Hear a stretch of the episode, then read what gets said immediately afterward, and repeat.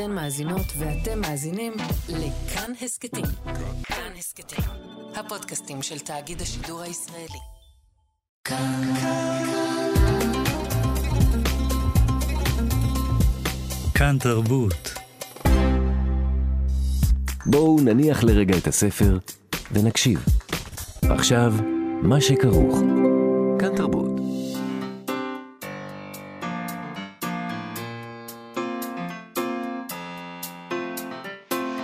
מה שכרוך. עם יובל אביבי ומה יעשה לה. שלום, צהריים טובים, אנחנו מה שכרוך, מגזין הספרות היומי של כאן תרבות. אתם מאזינים לנו ב-104.9 או ב-105.3 FM, אם כי אתם יכולים גם להאזין לנו כהסכת באתר, באפליקציה של כאן ובכל יישומוני ההסכתים. איתי אשת הוא המפיק שלנו, על הביצוע הטכני דרור רוטשטיין. שלום לכם, שלום יובל. שלום, מאיה. נדמה אולי שמשבר האקלים והטבע אלה עניינים שלפני ה-7 באוקטובר, נכון? נדמה. נדמה. כאילו, מה... העולם ממשיך אבל, אתה יודע. כן, אבל מה עכשיו באתם לי מאיכות הסביבה? מה אכפת לי מהעצים ומהקרחונים במציאות הנוכחית, שכאילו, אנשים מתים, ואתם באים לי עם קרחונים. שלא לדבר על גרטה טונברג, שהתגלתה לנו אותך. האמיתית. מה זה אכזבה אותי? Mm. היא זנחה את עיסוקיה בפעילות סביבתית, כאילו נגמר! לא, היא תיקנה את העניין הזה של הסביבה. כן. עכשיו היא עברה למאבק הבא שלה. והמאבק הבא שלה הוא לא, לא בצד שלנו. לא. לא, לא ממוקדת בזכות של ישראל להגן על עצמה. זה לא מה שמדריך את פעילותה. בקיצור, אמ, כל הסימנים מראים שאנחנו לא צריכים להתמקד אה, בסביבה, אבל הנה, גיליון מגזין אה, גרנט האחרון חוזר לכתיבה על טבע, ממוקד בה, והעורכת שלו, נוגה רש, אה, גם חושבת שזה רלוונטי ומאוד מחובר למה שקורה לנו היום. זאת אומרת, הדברים קשורים זה לזה. כן, אה, לא, אבל, אבל סליחה שנייה, אני לא רוצה להפריע לך על הפנטזיות שלך. אבל צריך לומר, מגזין גרנט, הפתח דבר של נוגה רש, למטה יש חתימה, הוא, הוא נחתם בס, בספטמבר. זה נכון. אה, זה נכון. לפני ה-7 באוקטובר הוא, הוא נערך, נכון, וה- והוא יוצא. נכון. וד, ודווקא, אני חייבת להגיד, יש תחושה, אתמול קראתי אותו, כן, אתמול, שלשום, כן. יש תחושה... אה, הולמת, סוריאליסטית כן? בקריאה, אה. סוריאליסטית חיובית. כן? כן, פתאום אתה קורא איזה מין דבר שהוא לא מלפני 50 שנה. מעולם נכון? אחר, אבל. הוא מספטמבר. כן. אז אתה נזכר באיזה מתיקות כזאת בספטמבר. עכשיו, מה זאת אומרת במתיקות? הרי זה הכל מלא אסונות. אז מה המתיקות הגדולה? לא יודעת.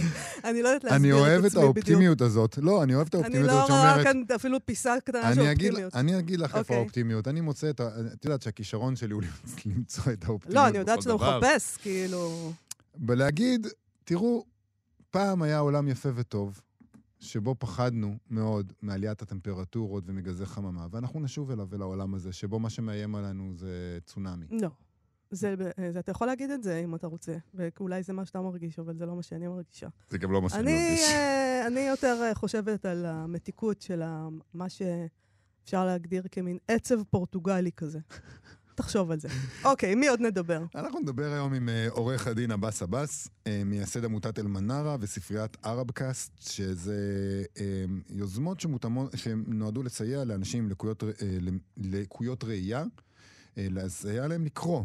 השיקו לשם לאחרונה אפליקציה חדשה שנועדה לסייע בדבר הזה. כן, ספרים בעברית ובערבית. יש להם. המון המון המון קליינטים מכל רחבי העולם הערבי.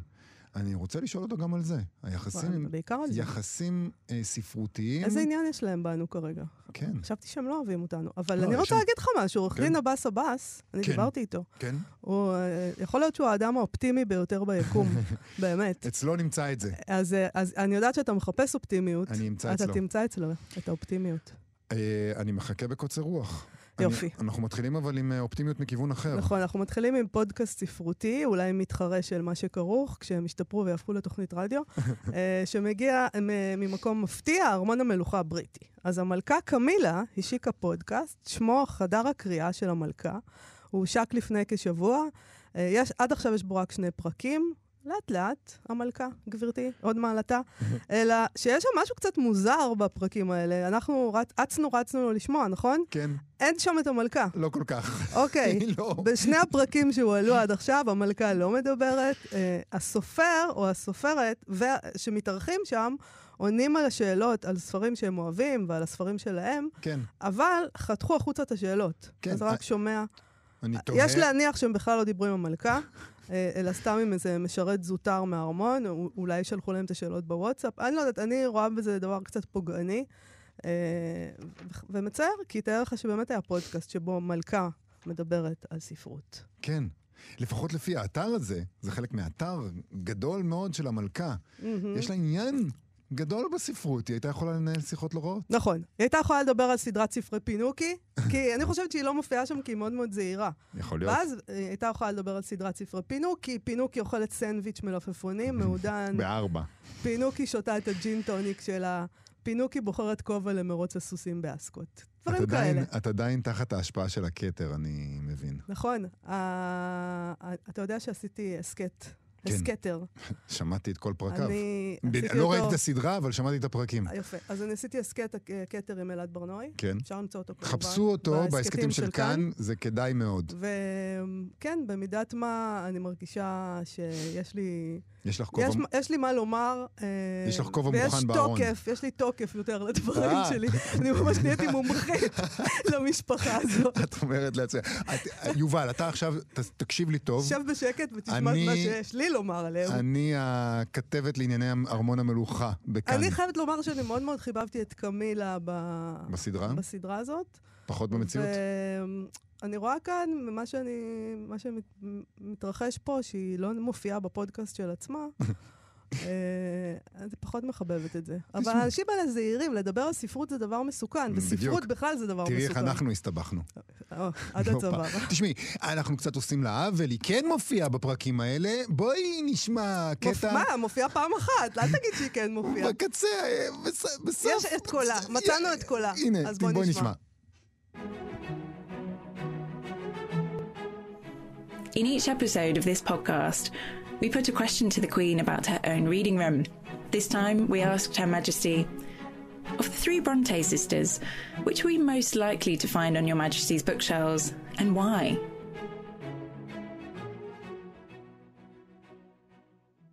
Definitely Emily, yeah. I think Wuthering Heights has always been one of my favourite books. So, um, you know, I think you you want to have the author of your favourite book. Now, I love them all, but I would certainly pick Emily. That is just about all we have time for this episode. וזהו, אין לנו זמן יותר. תגידי, אה, הצליל הזה ששומעים כשהמלכה מדברת, היא מטגנת שניצלים? מה קורה שם? אה, אני רוצה, למי שלא מצליח להבין את המבטא המורכב הזה, להגיד שהמראיינת אומרת, שאלנו את הוד מעלתה על, ה, על הספר שהיא הכי אוהבת, שאלנו אותה על האחיות ברונטה, את מי מהם היא הכי אוהבת, אז, היא, אז המלכה עונה, אה, בהחלט את אמילי, אה, את ענקת גבהים היא מאוד אהבה, כן. זה הספר האהוב עליה. אתה שים לב לפער בין זה שפונים אליה בהוד מעלתה, ובין זה שהיא מדברת על אמילי, כאילו, אמילי. תקשיבי? אמילי, אה, זה... בואו, זה- נתינה. קמילה היא כמונו. קמילה היא כבר לא כמונו. כבר לא, אבל בואי, מדובר ב... ב- ב- זה ב- מה שחיבבתי בה. כן, היא לא גדלה שם אה, נסיכה לא, לא, לא, לא, לא, לא. מילדות. אה, אל ת... זה... אה, סליחה, היא- סליחה, סליחה. אני לא התכוונתי חלילה לפגוע בכבודו של ארמון סנובית בריטית גם המלוכה. כשהיא לא הייתה הוד מעלתה, בסדר. בכל מקרה, היא- היא לא כמונו. זה מה ש... אולי כמוך, אה, אגב. אולי- אבל כמוני לא. וואי, אני לא הייתי מתאים לארמון המלוכה. 20 היית שניות לא הייתי שורד שם. 20 שניות היית לומד את החוקים, והיית- איך לומד את החוקים? אני בן אדם שפשלה. רשומה לו על המצח. בסדר, אבל יש שם אנשים שיגנו עליך. אין. תחשבי כמה פשלות אני עושה פה בפודקאסט, שאין שום סיכון. את אנחנו בתוכנית הייתי רדיו. אה, רדיו, סליחה. אני הייתי... מח- את רואה? אני אפילו לא יודע, אני אפילו לא יודע איפה אני. אני הייתי מחרב כל תקרית בארמון המלוכה. כל העסק הזה, המדהים, שהצלחנו למצוא בסופו של דבר פטפוט קטן של המלכה, הוא חלק ממועדון הקריאה שהמלכה מובילה. זה, היא פתחה את זה בינואר 2021, בתוך בידודי הקורונה, יש שם אתר מכובד, יש שם המלצות שלה ושל סופרים וסופרות, יש שם כל מיני ראיונות, אפילו יש שם כמה קטעי וידאו שממש רואים אותה יושבת מצולמת, מדברת עם סופרים וסופרות. מראיינת זה מילה קצת גדולה על מה שמתחולל שם, אבל היא מדברת איתם. אה, שיחה זה מספיק טוב, אם יודעת לנהל שיחה זה טוב. אז אני, תראי, יש שם גם ראיון קטן איתה, באתר, שבו היא נשאלת בין היתר אילו ספרים היא אוהבת, והיא עונה ככה, לגבי השאלה שלך אם היא יודעת לדבר על ספרות. כן. אילו ספרים את אוהבת עוד מלכותך? כל מיני. אני קוראת הרבה פרוזה, אבל יש לי גם הרבה ספרי בישול, ואני גם אוהבת עיון, ביוגרפיה נפלאה, באמת זה דבר מצוין להישאב לתוכו. תראה, כש- כששואלים בן אדם איזה ספרים הוא אוהב, הוא כן. אומר שיש לו גם הרבה ספרי בישול, זה זה רגע קשה, באמת, בשבילי. חכי, אנחנו עוד לא הגענו לרגע הקשה. אוקיי. הרגע הקשה מגיע כששואלים אותה איך היא מרגישה כשהיא פותחת ספר, והיא עונה ככה, יש בזה משהו חושני. אני אוהבת את הריח של הדפים כשפותחים את הכריכה, לדפדף את הדפים ולקפל פינה לשמור לפעם הבאה. היא המלכה קמילה עושה לספרים אוזני חמור. אני אוהבת את הריח של נפלם על הבוקר, אבל אה, אני רוצה להגיד לך שזאת פשוט שאלה כל כך מטופשת, איך את מרגישה כשאת פותחת ספר? מרגישה רטט בגב התחתון בואכה הישבן. אני לא יודעת איך אמורים לענות בכלל על זה. אל תשאלו אותי את השאלה הזאת. איך את מרגישה כשאת פותחת ספר? אני מרגישה כמו שאני מרגישה שאני מריחה נפלם על הבוקר. אם אה, זה ספר טוב. כן, יש באתר הזה המלצות, אה, כמובן, אז, אז בואו נראה מה בכל זאת המ- המלכה ממליצה.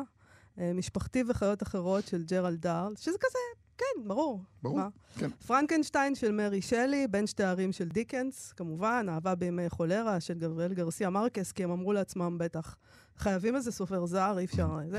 דרקולה, Girl, Woman, Other של ברנרדין אווריסטו, אה, ויש גם המלצות שם של קטרין, הנסיכה מווילס, שאני כן. קוראת לה קייט, כי אני עשיתי את הפודקאסט הכתר. באתר קוראים לה קתרין. ברור, אנחנו חברות, אני והיא.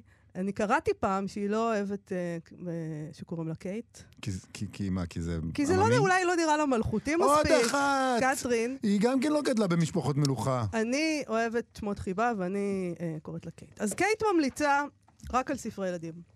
כי היא אימא, וכשאנחנו אימהות, אז זה מה שאנחנו יודעות לעשות. ויש גם המלצות של המלך, המלך צ'ארלס. הוא בסדר מבחינתך, כי הוא גדל במשפחת המלוכה. הוא ממליץ שם על הספר הקרב, על האטלנטיק, ספר עיון על מלחמת העולם השנייה, אה, על אה, רומן היסטורי של רוברט האריס, ועל ביוגרפיה של נפוליאון. הדברים בטוחים, זה, זה הכל בטוח. קודם כל, אם אנחנו רוצים אה, לקרוא על קרבות ולהמליץ עליהם, אנחנו תמיד אה, נבחר ספרים ממלחמת העולם השנייה. מלחמת העולם השנייה זה הטוב והרע ברורים, זה כבר ברור לעולם באיזה צד אנחנו, למרות שעכשיו קצת מתחילים אולי, לא יודעת, כן. לחשוב על זה מחדש, אבל כן או פעם לא? זה היה די ברור. אמ, וגם- אה, ביוגרפיה של וגם נפוליאון, כאילו זה אתה יוצא בן אדם מלחמה- רציני. זה מלחמה שבסופו של דבר די ברור לנו מי ניצח. שזה קשה להגיד על מלחמות. אחרים, נכון. אחרות. זאת אומרת, אנחנו חיים בעידן שבו אף אחד, יוצאים מהמאבק ואף אחד לא יודע אם הוא ניצח לא, או גם לא. פה, אתה יודע, האנגלים היה ברור באיזה צד הם, ואיך הם נלחמו, ואיך הם עמדו יפה בכל הדבר הזה, והבליץ על לונדון, ואין להם שום תסביך עם הדבר הזה, נגיד, כמו שבוודאי יש לצרפתים. אז הם יכולים להמליץ, אני מקווה שיש לצרפתים, אני- אז הם יכולים להמליץ. אני בטוח שיש אה, כל מיני אה, וואוקים צעירים חמודים, פתיתי שלג בלונדון, שקשה להם עם הניצחון של מלחמת העולם השנייה עכשיו. זה אה, אפילו המון, המון. אלימות אפילו שם, כן. זה ממש קשה. נכון. המלצות של אה, מייגן מרקל אין שם, למעשה. אין. קייט יש, ואותה אין. מה את אומרת מפתיע, על זה? מאוד מפתיע. גם uh, המלצה על הספר של הנסיך הארי, אין. בכל מקרה, אנחנו ניתן לפודקאסט הזה כמה ימי חסד, לא? בכל זאת, זה פודקאסט ספרותי של המלכה הבריטית, ויהיה חיה, חבל לוותר על הרעיון הזה מהר מדי. אולי יש לה פחד קהל פשוט, חשבת על זה? זה יכול להיות. אל תהיי מלכה אם יש לך פחד קהל. אנחנו מה שכרוך בכאן תרבות, חזרנו ואנחנו עם הגיליון החדש של כתב העת הספרותי גרנטה, גיליון 12 מבית סיפור פשוט, חנות הספרים סיפור פשוט, הכותרת שלו היא חיים אילמים, כתיבת טבע חדשה. הוא מוקדש כל הגיליון הזה ליחסים של האדם עם הטבע כפי שהם באים לידי ביטוי בכתיבה, פרוזה ועיון, יש שם פרוזה של עינת בדי, יובל פלוטקין, תמר וייס גבאי, תהילה חכימי, בועז לביא ועוד, מסות ורשימות של עופרי אילני, תמי צרי, ואלו רק הישראלים, יש שם כמה קטעים מתורגמים כמובן. יש ג'מייקה קינקייד. נכון, יש, לומר. יש את ג'מייקה קינקייד, בהחלט. ועוד, לא רק היא. ועוד ועוד. אמ, נוגה רש, העורכת של הגיליון, חתומה על ההקדמה. בפתח הדבר שבתחתיתה יש את התאריך, כמו שאמרת, ספטמבר 2023. מאז בא עלינו אוקטובר והעולם מתהפך. אמ, אז אה, אני רוצה לקרוא קטע קצר מתוך הסיפור של בועז לביא, שאולי אה, הוא קשור אה, לבינה מלאכותית, אבל איכשהו הוא מרגיש גם קשור למצב של אחרי השבעה באוקטובר. אה, הוא, הוא, זה סיפור שבו מתואר ביקור של מישהו אצל אה, חבר, מכר, שהוא מובטל הייטק. פחות או יותר, אני עושה את זה, ואני קורא קצת מהסוף. הוא מדבר איתו על פרויקט שהוא מנסה לעשות, והוא אומר לו ככה: אני מדבר איתך על מצב שאין לך שום חומר גנטי. כל מה שיש לך זה אטימולוגיה. אני עובד עם השפה. בחזרה אל הפרי, עם השפה. ומה יהיה לך בסוף? שאלתי. מה תקבל? הוא לא ענה מיד, אבל כבר ראיתי את הידיים שלו רועדות. הוא הניח אותן על הברכיים ועיבה את פניו. הוא שאף ונשף, סקר את התקרה, את החולצה שלי, תופף על ידי את הספה וכחכח. פרי עץ הדעת, טוב ורע, אמר לבסוף. קיבלתי כבר. בלי שום גירוי נוסף מצידי, הוא שקע בהסבר ארוך, פתלתל, על היסטוריית שמו ותיאורו של פרי גן עדן. כיצד התגלגל משפה לשפה? איך מסורות שונות ראו בו תאנה, בננה, אשכולית, קוקוס ים. הוא עצמו שיער שלא מדובר בשום דבר שאנחנו מכירים היום, אלא בפרי שנכחד בשחר הזמן. הדרך אליו תעבור רק דרך אנלוגיות. אלגוריתם שילמד הכל על שמותיהם של פירות ידועים וישאר על פי הטקסט מה היה אותו פרי נעלם אסור. בלב הרעיון עמדה תזה פשוטה. שמו של הפרי, כפי שהוא מופיע בתנ"ך ובשלל תרגומים עתיקים, איננו שם מטאפורי. ניתן להסיק ממנו על טיבו של הפרי עצמו. אז אתה כבר יודע איך הוא נראה? שאלתי. גדול, הוא אמר. מאוד מתוק. רוב התוצאות שאני מקבל מצביעות על משהו כמו פטל שחור, אבל ענק. פטל בגודל אפרסק, פיגמנט שחור, עץ במקום שיח. ומה שאני חושב זה שיש לו השפעה על מבנה המוח. ארוכת טווח, אם אוכלים ממנו. יש פירות כאלה. יש ניסויים שמראים שינויים בפעילות סינפטית אצל מכרסמים אחרי שנתנו להם פלבונואידים. מוצאים את זה בתותים למשל. אז אתה רוצה לגלות עם התוכנה שלך את ההרכב הביוכימי של פרי עץ הדעת? שאלתי, אני הבנתי נכון? הוא הביט בי בעיניים מרוכזות. היה נדמה לי שתפס בי משהו שלא זיהה אף פעם. עכשיו פתאום הכיר אותי באמת. אני חושב שזה יהיה טוב, כן, הוא אמר. זה דבר טוב. זה מה שחסר. זה יעזור לנו להבין עוד פעם את העולם. אני חושב שהפסקנו להבין אותו. והפרי הזה יעזור לנו עוד פעם. ואנחנו נבין. בני האדם יבינו. כל כמה עשרות אלפי שנים, אז הוא, אני לא יודע כמה, צריך לאכול מהדבר הזה. אחרת נכנסים לסטגנציה ומוות. זה מה שקרה לנו. בגלל זה אני מחפש. בועז לביא, זה יפה בועז מאוד. בועז לביא, נכון. פרי עץ הדעת. בכלל, mm. זה גיליון מאוד יפה, הוא, צריך, הוא גם נראה יפה מבחוץ. נכון. הוא מושקע. זה לא דבר שעושים מהר מהר מעכשיו לעכשיו. אז באמת, איך כל הדבר הזה מתחבר לחיים שלנו אה, עכשיו, שבהם היחסים שלנו עם הטבע נראים כמו מותרות? אנחנו רוצים לשאול את נוגה רש, עורכת המשנה של המגזין ועורכת הגיליון. שלום נוגה רש. שלום, שלום. אז אה, הרגשתם שזה הזמן לטבע? נכון שעבדתם על הגיליון הזה לפני כן, אבל החלטתם להוציא אותו עכשיו. נכון, אה, עבדנו עליו ארבע שנים, אה, בעצם התחלנו לעבוד עליו ב-2019, אה, ולאורך כל הארבע שנים האלה זה היה נראה כמו מותרות לדבר על הטבע, הייתה מגפה, היו מחאות, נכון. זה, זה כל הזמן מרגיש כמו מותרות. גם עכשיו הייתה התלבטות אם להוציא אותו עכשיו, אני בעצם, אני קצת עשיתי שם משחק בפתח דבר שחתמתי אותו בספטמבר, אני למעשה חתמתי אותו בדיוק בשישה באוקטובר 2023. וואו. והוא היה אמור לרדת לעותק שמש בשבוע שאחרי, ממש כמה ימים אחרי. אה, זה כמובן לא, לא קרה, כי נכנסנו לאיזשהו הלם ואלם, אמ, ותהינו אמ, מה, מה, מה לעשות עם זה עכשיו, את מי זה מעניין עכשיו. אה, זאת השאלה ש, שתמיד נשאלת בעצם, אבל אה, בעיניי זה דחוף. אה, דחוף עד כמה שספרות יכולה להיות דחופה, אבל להתעסק בנושאים האלה דווקא עכשיו. אני רוצה לשאול אותך, אבל לפני שנגיע ללמה, על, על מידת הדחיפות ומה יש בגיליון, זה די נדיר, אני חושבת, לעבוד ארבע שנים על גיליון. למה לקח ארבע שנים? כן, שאלה מצוינת. גם היו עניינים של, של מימון בהתחלה שפתרנו באמצעות ה-Headstart, וגם אני אני חושבת שלקחתי לקחתי הרבה זמן כדי לברר uh, מה אני רוצה לעשות שם, כי ידעתי מה אני לא רוצה, אבל לא כל כך ידעתי מה אני כן רוצה ואיך אני רוצה שזה יראה, uh, וזאת הייתה בעצם מין uh, עבודת מחקר קטנה מבחינתי. מה לא, מה זאת אומרת ידעת אז... מה את לא רוצה? מה לא רצית? וואו, הרבה דברים. פרסמנו, פרסמנו קול קורא אמ, והגיעו המון המון טקסטים. באמת, אני, לקח לי חצי שנה רק לקרוא את כל הטקסטים, אמ, כי הגיעו באמת המון, ו- וממש רציתי לקרוא אותם ביסודיות כדי גם לאבחן איזשהו משהו. כלומר, למה, איזה, איזה שהן מגמות שאני רואה, אמ, כדי להבין מה אני, מה אני לא רוצה לעשות. והייתה לי תחושה, זה התחלק, כלומר, היו כמובן יוצאי דופן, אבל, אבל זה התחלק בין... בין טקסטים ש, שבכלל, כאילו לא, זה, הטבע היה מין תירוץ כזה, זה היה טקסט על משהו אחר, ו, אבל היו שם אה, סיגליות ולא יודעת, אה, עצי ברוש. אמ, אבל זה, זה, לא, זה, לא, זה לא היה מעניין מהבחינה הזאת. אמ, וטקסטים אחרים היו מאוד מאוד דידקטיים, קצת כמו מין אה, חיבור, חיבור בבית ספר על, על קיימות. צריך לשמור על הסביבה, צריך למחזר. אמ, אותי אישית זה לא כל כך מעניין. אה, אני לא, אני לא מחפשת ספרות אה, שתחנך אותי, למרות שהמטרה מאוד חשובה בעיניי. אה, רציתי, רציתי למצוא איזושהי דרך לחשוב אחרת על היחסים האלה. אמ, וב... ו... ואני חושבת, כן, סליחה. ובטקסטים שבסופו של דבר הגיעו אה, לגיליון, אה, שהוא באמת, הוא מאוד יפה ועשיר ומגוון, ובאמת אה, אה, הגעת למה שרצית? זאת אומרת, הבנת כשהטקסטים, כשבסופו של דבר בחרת את הטקסטים האלה, הבנת מה, קור... מה, מה שרצית שיקרה ומה באמת קורה? כן, כן. אמ, קודם כל, נעזרתי מאוד, בגלל שאנחנו מגזין, אנחנו בעצם גרסה בינלאומית של מגזין גרנט האנגלי, אה, ושם יצאו כמה גיליונות על הנושא הזה, גם שונים באופיים, עם אורחים שונים גם, אה, שזה כמובן משפיע.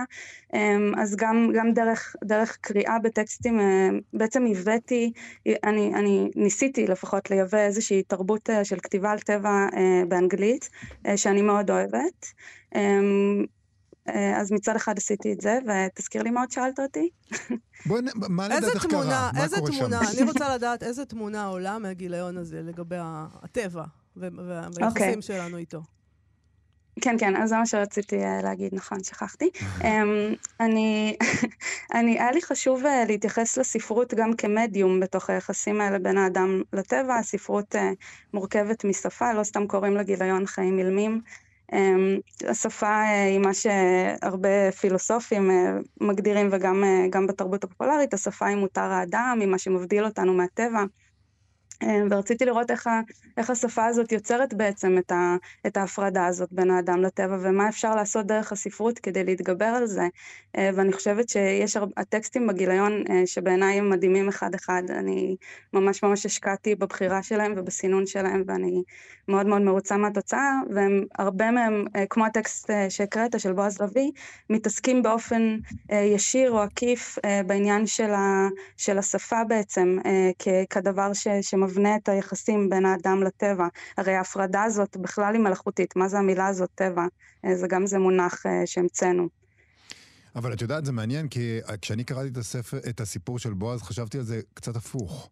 חשבתי על זה ש, שזה מין uh, משאלת שווא, כי אנחנו מתווכים הכל כבר כל כך הרבה שנים בעזרת השפה, שברור, הרי זה, זה מין מוסכמה פילוסופית הגותית כזאת, שברור שאין קשר בין השפה למציאות. זה דבר כמעט טריוויאלי להגיד בימינו, ולכן כל ניסיון שלנו לחזור אל הדברים דרך השפה, בטח דרך השפה של האלגוריתם, היא תביא לתוצאות עגומות. וכאן מדבר, הבחור הזה מדבר על זה כאילו זאת התקווה שלנו. והמתח הזה בין התקווה להשתמש בשפה כדי לחזור אל הטבע, אה, לבין למצוא ה... למצוא את פרי עץ הדעת. למצוא את פרי עץ הדעת. אמ, ומצד שני, יש מי שיגיד שפרי עץ הדת נוצר רק בזכות השפה, רק בזכות שכתבו עליו. נכון, נכון.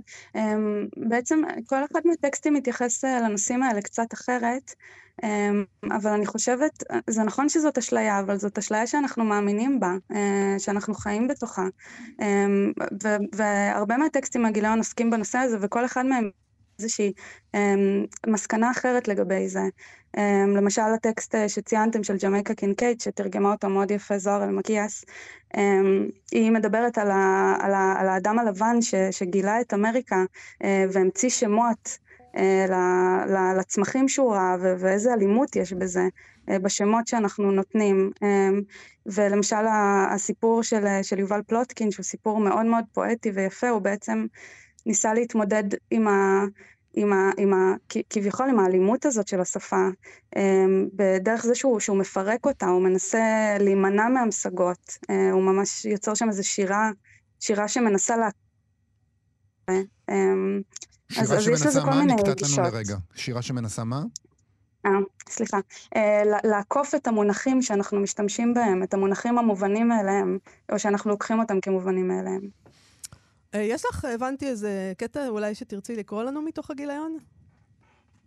אה, כן, אני אשמח. אה, זה מתוך, אה, מתוך מסע של אה, סופרת בריטית בשם רבקה גיגס, אבל היא חיה באוסטרליה, אה, והיא מספרת על, על, על עניין שהוא די שכיח באוסטרליה, שזה היסחפות של לוויתנים אל החוף. היא הייתה עדה להיסחפות של לוויתן כזה מאוד מאוד גדול אל החוף. אני אקרא לכם את הפתיחה שלו. סליחה. לפני כמה שנים עזרתי לדחוף לוויתן גדול סנפיר שנסחף אל החוף בחזרה אל הים, רק כדי לראות אותו חוזר ופוקע תחת משקלו על החול. במשך שלושת הימים שבהם נטה למות היה לוויתן אטרקציה ציבורית. אנשים הביאו את ילדיהם כדי לראות אותו. הם עמדו בדוחי ונופפו תינוקות במנשאים בצבעי פסטל מעל הלוויתן, כמו כדי לתפוס את הזרם הימי של מיתוס מתאדה. הלוויתן היה שחור כמו עץ פסנתר, ומפני שעדיין היה צעיר, הוא היה ורוד במפרקים שמתחת לסנפיריו. מדי כמה דקות הוא נשף בקול רם והטיח את זנבו בחול, התקף זעם או כוח. וזהו הרך התרפא, התקפל כשהוא התגלגל. בתחילה היה מצב הרוח חגיגי. אנשים הריעו בכל פעם שהלוויתן התגושש במשברים. הגאות והשפל סייעו למאמצי הבוקר לשחרורו מהסרטון. העובדה שהלוויתן שב אל החוף, הפעם לנקודה גבוהה יותר, לא בישרה טובות בנוגע לשרידותו. אך כה נדהם היה הקהל, וכה פלאית הייתה החיה, שקשה היה לשלול את התקווה המופרזת. הלוויתן עורר השתאות, התרחבות של הרגיל. כולם דיברו על זה באוטובוסים ובמעדניות. על החוף היו כלבים שהוחזקו על ידי בעליהם, גורפים בזנבותיהם רבעי מעגלים שטוחים על החול. כיצד הם דמיינו את הלוויתן, טורף, טרף או קרוב משפחה רחוק, אפשר היה רק לנחש, אך הכלבים נראו נלהבים לזכות במבט קרוב יותר. בשעת השקיעה הועברו מיד ליד ניירות קצבים ספוגי שמן, צ'יפס ודגי בקלה מתוקנים לא החופן. המצילים המקומיים חילקו סוואטשרטים עם רוכסנים. פקחי חיות הבר, ששמרו על מרחק מההמון המתקהל, היו נינוחים ולימדו כמה שיעורים על פיזיולוגיה של לוויתנים. זה מרגיש הכל מאוד נבואי, נכון? אי אפשר שלא להרגיש, אה, להרגיש, אה, גם בסיפור של בועז, אגב, של בועז לביא, אתה מרגיש אה, שהכל נטען אצלנו, זה ברור שאנחנו עושים גם עוול לטקסטים האלה כשאנחנו טוענים אותם במשמעות של מה שקרה לנו, אבל קשה מאוד גם הדימוי הזה של לוויתן שנסחף אל החוף. אתה מרגיש? זה דימוי סופר... אולי אנחנו הלוויתן שנסחף אל החוף. בדיוק, אולי אנחנו הלוויתן. נוגה, אני רוצה לשאול אותך, למה את חושבת שאין עיסוק כל כך בספרות העברית בנושאים כאלה?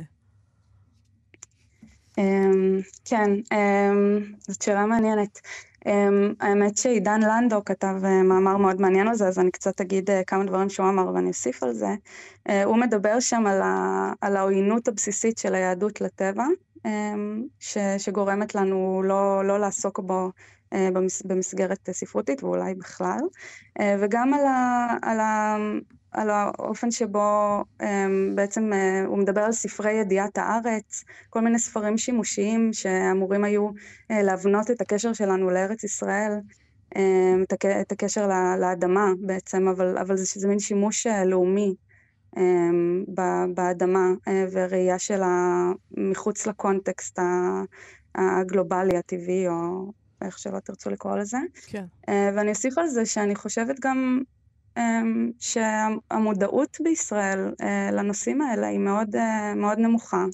בתקופה ש, שאני, היה לי, זה גם, הגיליון קצת נבע משם, בין השאר, היה לי איזה דיכאון אקלים מאוד מאוד חריף ב-2017-2018, והדבר שהכי דיכא אותי זה שאף אחד לא מדבר על זה, כאילו הרגשתי שאני מאוד לבד בזה. אם, אם הגיליון הזה היה יוצא, אני כאילו, המחשבה שלי הייתה להביא טקסטים שאני גם הייתי צריכה לקרוא אותם אז. אבל באמת המודעות הנמוכה, והתחושה שבאמת שיש דברים דחופים יותר תמיד. זה גם, זה גם תמיד נכון, זה תמיד יהיה נכון. כן. תמיד יהיו דברים דחופים יותר. נוגה רש, גרנט ה-12, חיים אילמים על הקשר שבין האדם לטבע בכתיבה העיונית והספרותית הפרוזאית. תודה רבה מאוד לך יפה, על הגיליון. השיחה הזאת. תודה. מאוד מאוד יפה. תודה לכם. תודה רבה. ביי ביי. אנחנו מה שכרוך בכאן תרבות. עמותת אלמנארה וספריית ערבקאסט הן יוזמות של עורך הדין עבאס עבאס, אה, הוא יזם חברתי ומנכ"ל אלמנארה. הם נועדו לתת גישה לספרות לאנשים עם מוגבלויות ראייה, ועכשיו השיקו שם אפליקציה חדשה, ועל זה אנחנו רוצים לשמוע. שלום לעורך דין עבאס עבאס. שלום לך ולכל המאזינים. עבאס, תגיד, מה, מה זה אפליקציה חדשה? מה יש שם? אמ, קודם כל, אפליקציה חדשה זה כמו שבונים בית. אה, צריך שהכל יהיה מסודר, שתהיה חוויית אה, משתמש, תהיה גישה לכל הדברים, וכמובן לכל אפליקציה יש כל מיני פיצ'רים ותכונות. אנחנו, אנחנו שקורה... בעצם מדברים על uh, ספרי שמע, נכון? שמע, וגם ספרים דיגיטליים, אבל המיקוד הוא בספרי שמע, אז פשוט את נכנסת לאפליקציה החדשה עם חוויית משתמש מאוד מיוחדת, נוחה לשימוש, והכי חשוב, מונגשת לשימושם של הקהל המרכזי שלנו. אנשים עם מוגבלות בראייה ובקריאה. ופה אני רוצה להדגיש מה היה מוגבלות בראייה או בקריאה, לא רק לקויי ראייה, אלא אנשים שיש להם גם ליקות מסוימת, כי אין להם יכולת לקרוא בעצמם. Okay. אוקיי. יש אנשים שנקראים דיסלקטים, דיסקוגרפים, שיש להם סוגי לקויות שההאזנה היא הדרך הכי נוחה בשבילם והנגישה לקבל אה, מידע. עכשיו, באפליקציה הזאת משתמשים ברחבי העולם הערבי, נכון? בדיוק. אז מה שקורה שהיא, באמת, האפליקציה היא מפותחת לשימוש בינלאומי. זה אומר, אדם ממצרים יכול ליצור חשבון אה, ולהשתמש. ופה חייב להדגיש, איך אנחנו אה, נותנים את האפליקציה בחינמת לאנשים עם מוגבלות ומבטיחים יש שם במסלול הרישום אה, בקשה לאישור רפואי או אסמכתה mm. רפואית או כל מיני מסמך ממשלתי שמבטיח שאתה, יש לך את הלקות בראייה או בקריאה. ופה אה, ברשותך אני רוצה לספר על הגיוון של האפליקציה אה, או הספרים בתוך האפליקציה. כן, מה יש שם באמת? החל מסיפורי ילדים וכלה בספרי עיון. יש שם, ש... יש שם סופרים ישראלים בעצם? בהחלט, אפשר mm. למצוא את עמוס עוז מככב לנו, שגם אנחנו תרגמנו אחד מספריו בין חברים לערבית. אה, אפשר למצוא את אה, אשכול ניבוש, אה, שי עגנון, יש, יש גם דברים... רגע, עגנון, עגנון בערבית? לא, זה נגיד, זה קיבלנו את זה בעברית. Mm-hmm. אבל יש לנו על האג'נדה של הספרייה שלנו לתרגם ספרות אה, מעברית לערבית. זה תהליך, זה גם מצריך הרבה משאבים, אבל אנחנו מעוניינים. ופה חשוב לי גם להגיד שה... אה, אה, הספרייה נותנת במה לסופרים מקומיים מהחברה הערבית כמו נאיף חורי וג'ורג' פרח והרבה סופרים, ג'ודת עיד, וגם אנחנו בעצמנו מפיקים, מפיקים ספרים, והייתה לנו הפקה מאוד נהדרת שקיבלה תאוצה, אה, ספר, ספר, סיפור ילדים שקוראים לו אמיר פקח את עיניו, שגם תרגמנו לעברית, אה, שמספר אה, ככה פרי עיתו של דוקטור ג'אודת עיד, ומספר על סיפור של ילד חולם שהוא לקור ראייה שחולם איך הוא להתמודד, ובסוף הוא הקים ספרייה. אז היא קצת ספרייה, סיפור ככה שמעורר השראה גם לילדים לחלום ולהיות אה, יוזמים. עבאס, אנחנו חייבים לשאול אותך, אנחנו, אתם משיקים את האפליקציה בזמנים לא כל כך פשוטים עבור ישראל.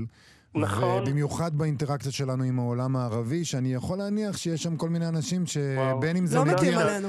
בין אם זה מגיע אפילו... שואל, תודה שאתם שואלים את השאלה הזאתי. אה, ופה אני רוצה להביא סיפור, אה, מה שנקרא מרגש.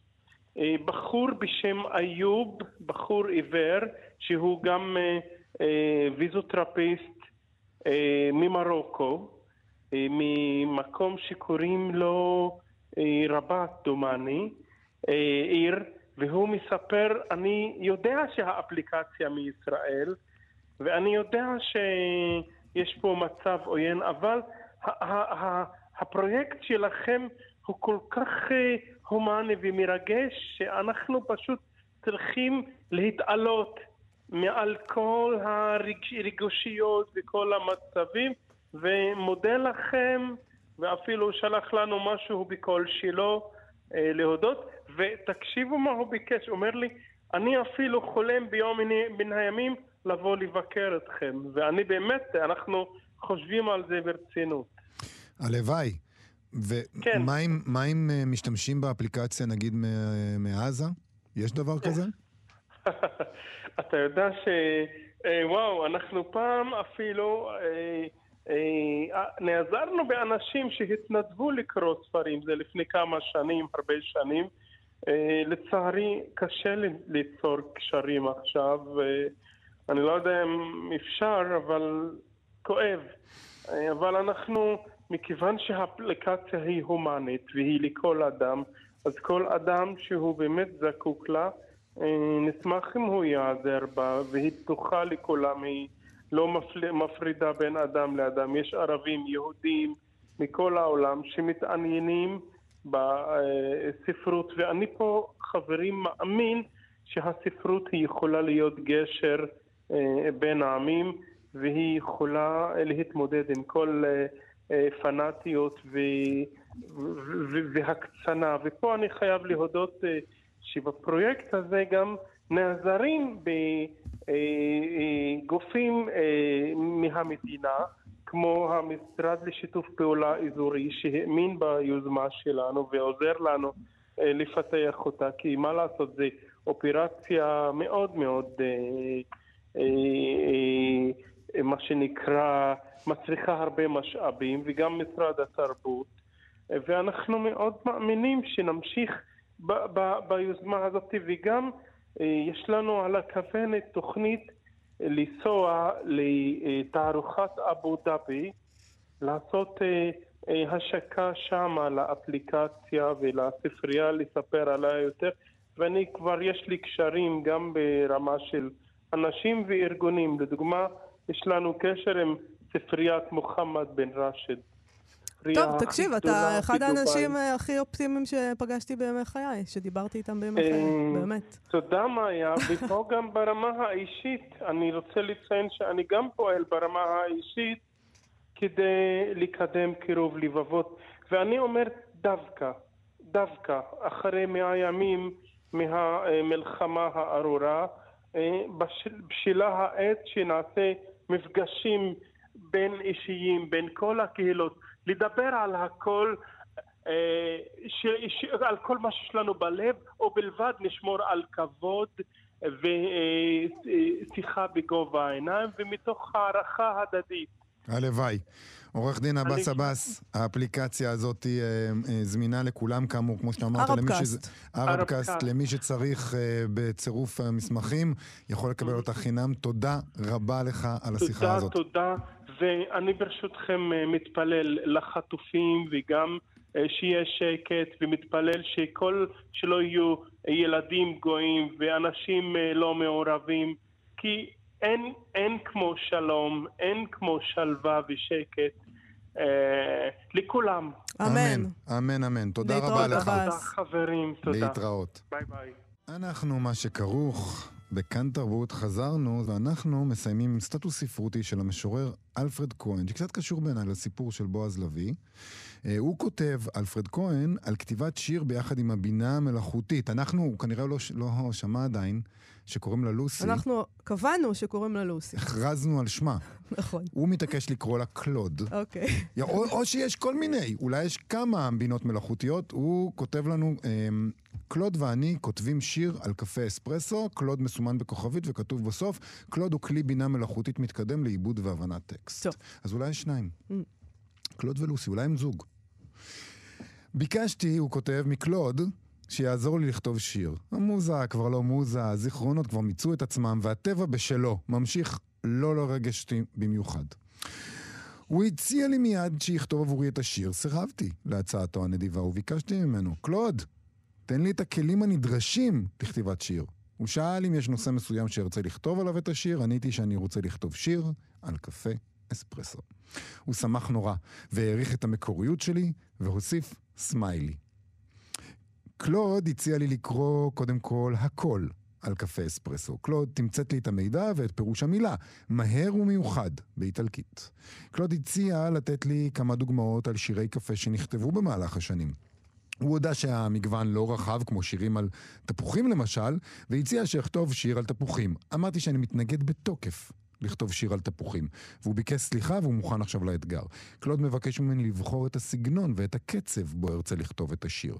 קלוד מבקש ממני לבחור מילים המתארות את אספרסו, הצורה, הצבע, הטעם והריח שלו. קלוד מציע לי להוסיף גם סיפור אישי שלי, להביע רגשות או אפילו להוסיף הומור. קלוד אומר שהומור זה דבר נדיר בשירה, ומכיוון שבחרתי בנושא כל כך מיוחד, הוא חשב שהומור מתאים לשיר על קפה אספרסו. ואז קלוד החליט שהוא כן כותב בעצמו שיר על קפה אספרסו, וזאת למרות שלא ביקשתי ממנו. וזה השיר. קפה אספרסו, קפה אספרסו, אתה חזק ומריר, אין כמוך בעולם.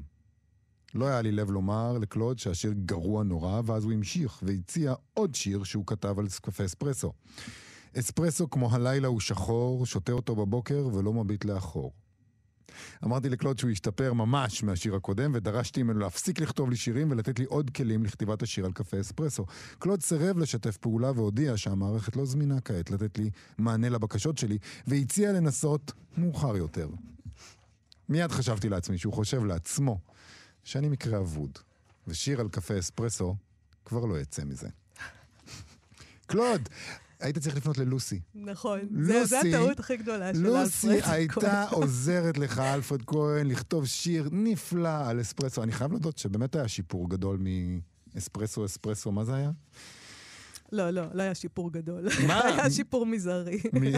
אוקיי. אני מקבל את זה. החרוז היה יותר אה, מניח את הדעת. לא, יש פה מטאפורה, כמו הלילה לא, לא, הוא שחור. אי אפשר, אי אפשר. אי אפשר לסבול את זה. טוב, בוא נסיים, אני לא יכולה. Uh, עד כאן תוכניתנו להיום. תודה לאיתי אשת על ההפקה, לדרור רוטשטיין על הביצוע הטכני. אנחנו נהיה פה שוב מחר. כן. להתראות. להתראות. אתן מאזינות ואתם מאזינים לכאן הסכתים. כאן הסכתים, הפודקאסטים של תאגיד השידור הישראלי. אתם מאזינים לכאן הסכתים, הפודקאסטים של תאגיד השידור הישראלי.